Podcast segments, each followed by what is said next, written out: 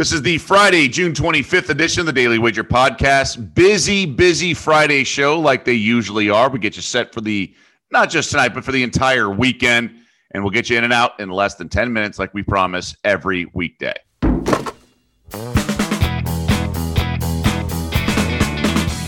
Welcome to the Daily Wager Podcast, presented by DraftKings, America's top rated daily fantasy app. I'm Doug Kezirian alongside this morning. Joe Fortenbaugh, how are you, sir? Reggie Jackson scored 23 last night, Doug. I'm doing quite well. I needed redemption after that game two swing and a miss on his player prop. We got it last night. I didn't hit the Suns, can't win them all, but I'm very excited about that. Very excited. How are you today?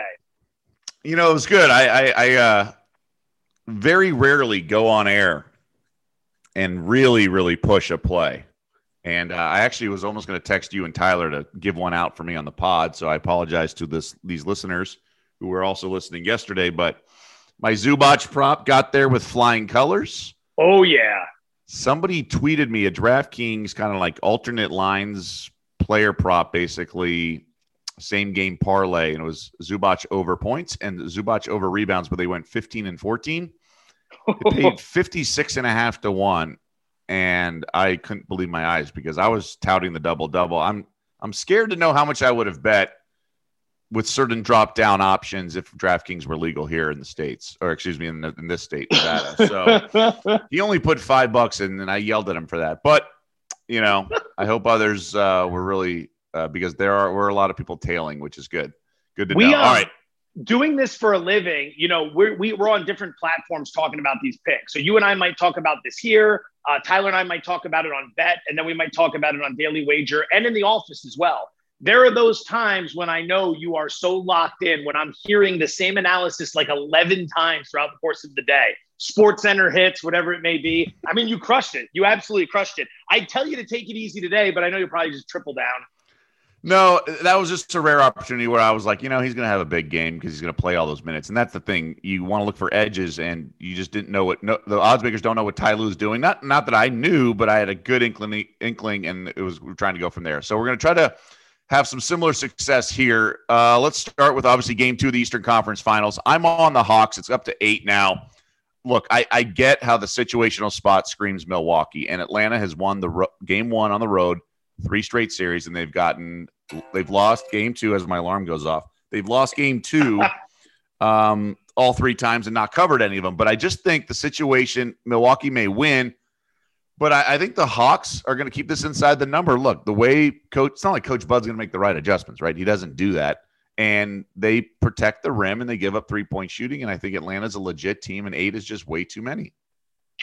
I don't disagree with any of that. I, I thought this line was going to come back out at four and a half based on what we saw, because we'll see those adjustments when it feels like the first number was really off. We'll see it with totals as well.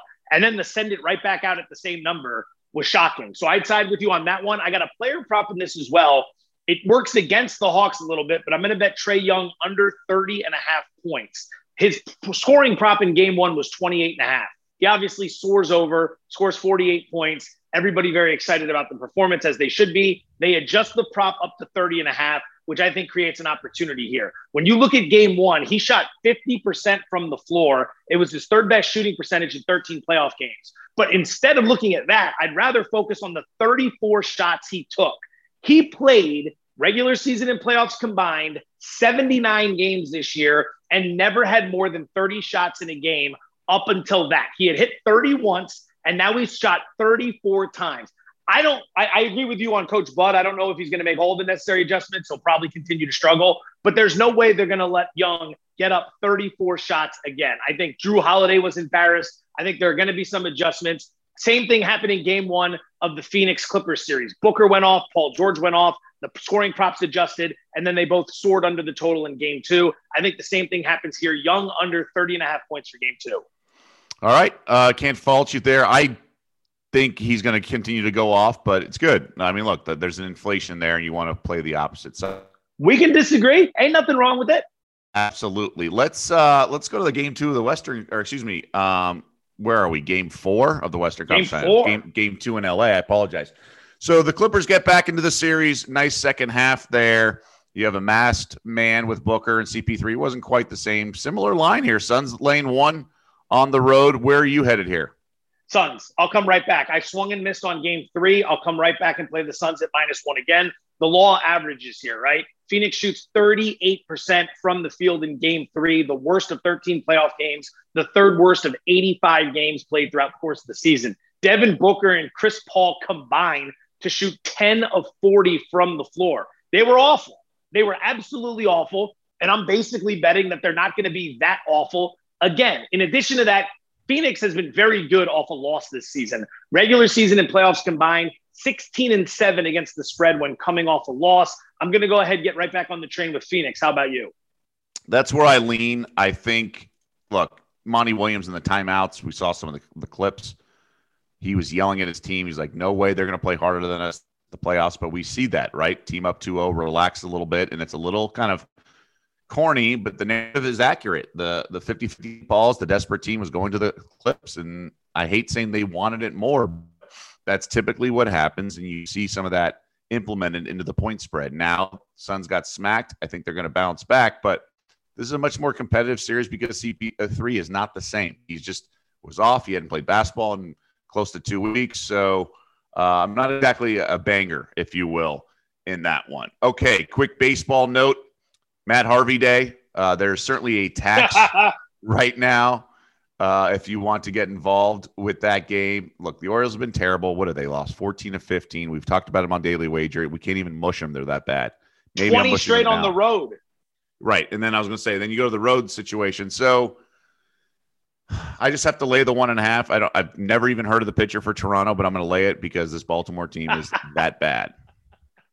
I'm right there with you. We started this a few weeks ago when we were tracking Harvey because he actually got off on a good note to start the season. He wasn't great, but he was serviceable. And then he got blown up. Then he got blown up again. And then very quietly, we've had different bets here and there fading Harvey. I got burned on one against the Twins a few weeks ago. But other than that, betting against him has been fantastic. You might as well bet the yes on a first inning run. You might as well bet the first five for Toronto. Look at all that stuff because Harvey has been abysmal. Any other baseball you're throwing out? Because I got some boxing I'm going to drop. That's tonight. all I got. Bring us home, and I got a I got a PFL fight tonight. Oh, okay. Uh, boxing tomorrow night, ESPN Plus. You can catch it on ESPN, 10 p.m. Eastern, uh, right here in Las Vegas at the Virgin Hotel and Casino, formerly the Hard Rock. Vasily Lomachenko back in the round for the back in the ring, excuse me, for the first time in eight months following that loss to Teofimo Lopez. He's going to take on Masayoshi Nakatani, who is absolutely legitimate. This guy's as tough as they come, but he is a bit sloppy. I want you to play Lomachenko to win by KO, TKO, or DQ at plus 100. It's even money. Loma is as high as minus 2,000 to win the fight. But the reason you can get him by stoppage at plus 100 is that Nakatani's a Japanese fighter. You basically have to kill a Japanese fighter to keep him from stopping. Like these guys don't give up. They are as tough as they come. The ethos of that fighter, they will not give up under any circumstances. So we would need the fight called or we would need a knockout here. That is why we are seeing the price where it is. Loma, I think, is going to score that. Fully healthy for the first time in a while, and he's looking to make a big, big splash here because he wants that rematch with Lopez. Lopez fought Nakatani not too long ago and won a unanimous decision. He didn't look good in that fight. So Lomachenko's thinking the only way to get this rematch is to take a guy Lopez struggled with and to beat him in more convincing fashion. Uh, again, Nakatani's got a big height advantage, but he's a little bit flat footed. He overextends on his punches sometimes, which can get him into trouble. And he's not very sound when it comes to fighting on the inside. That's going to leave the body open. It's going to give Loma, who's a very technically sound fighter, an opportunity to work that body. And I think that's ultimately what's going to happen. Loma's known as being a slower fighter, when it comes to starts. He gets off to slow starts. I think he starts fast here. I'm going to play him the win by stoppage at plus 100. All right, good breakdown there. Uh, in terms of PFL, um, it's Professional Fight League. It's on ESPN two, I believe, tonight, and it's it's. I talked about it before when I we had a six to one dog. Basically, it's bracket format, and there's so right now the heavyweight division is wide open, and you accumulate points. If you win via knockout in the first round, there's more points than maybe the third round and certainly more than the decision. So I think these heavyweight fights are going to go under. Uh, a lot of options uh, out there because there's a lot card tonight, but I like the Abreu fight under one and a half. It's like money basically. There's a little five two. So I would take under one and a half rounds in the Abreu fight believe it's the main event. If not, it's the main like heavyweight fight. So uh, that's my play for the PFL. Nothing major, but that's where I would head. At Doug ESPN on Twitter. I saw you put the video up yesterday out back by the pool, letting everyone hey, know I'm superstitious. This. You know, I've been two and zero oh on those. I did it yes. because we didn't have we didn't have a show one day, and I wanted to get it out there. I was like, you know, you know, I did well with my. I think it was the Brooklyn Nets game two in the opening round. So I was like, you know, I was on a roll with these videos, and I was actually trying to do the Zubac video, but uh, gone for the day. The guys who put the, those videos and clip them off the show. So, you know, if it ain't broke, don't fix it, Joe, as they say. Yeah, buddy. I love the mindset. Let's go get them. All right. Have a good weekend. Thanks to everyone. Um, and obviously, we appreciate all the efforts on the analytics. So don't forget to rate, you, and follow. It helps us out tremendous, tremendously. Have a prosperous weekend, and we'll see you back here Monday.